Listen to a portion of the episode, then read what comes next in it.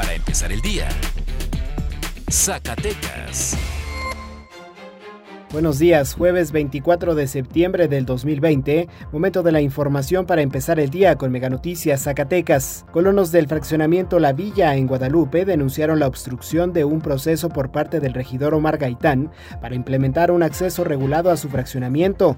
La gestión responde como una propuesta de generar un entorno más seguro en la zona, ya que sufren constantemente de robos a casas y vehículos, así como el vandalismo, drogadicción y actos inmorales al interior del área recreativa de donación del complejo habitacional. Son ya dos años que iniciaron el trámite y no han podido pasar a la aprobación del cabildo por la negativa del regidor.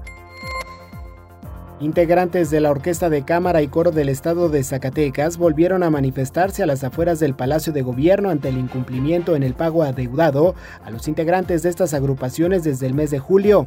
Arturo García Ortega, subdirector de la Banda Sinfónica del Estado, refirió que el acuerdo con autoridades estatales había sido la solución pronta a la problemática de la falta de pago y la garantía de continuidad a las agrupaciones, situaciones que no han sucedido, por lo que una comisión se reunió el miércoles con el secretario general Jeú Salas Dávila. El gobernador Alejandro Tello encabezó la solicitud de recursos extraordinarios federales para que los estados afronten los efectos negativos provocados por la pandemia del coronavirus.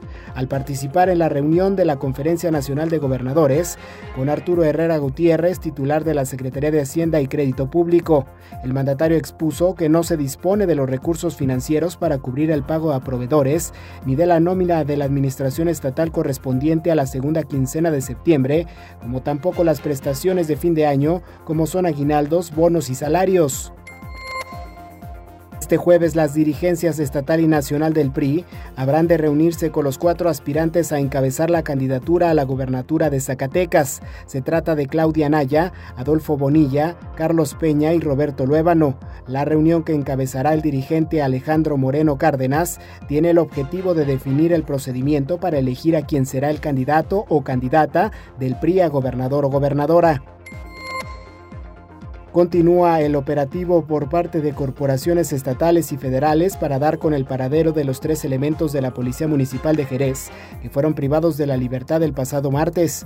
Ese día por la noche, policías estatales protagonizaron una persecución que culminó cuando civiles armados dañaron una patrulla con el uso de estrellas metálicas, conocidas como ponchallantas. Del hecho no hubo detenidos ni se reportan lesionados. Ahora usted ya está bien informado para empezar el día con Mega Noticias Zacatecas.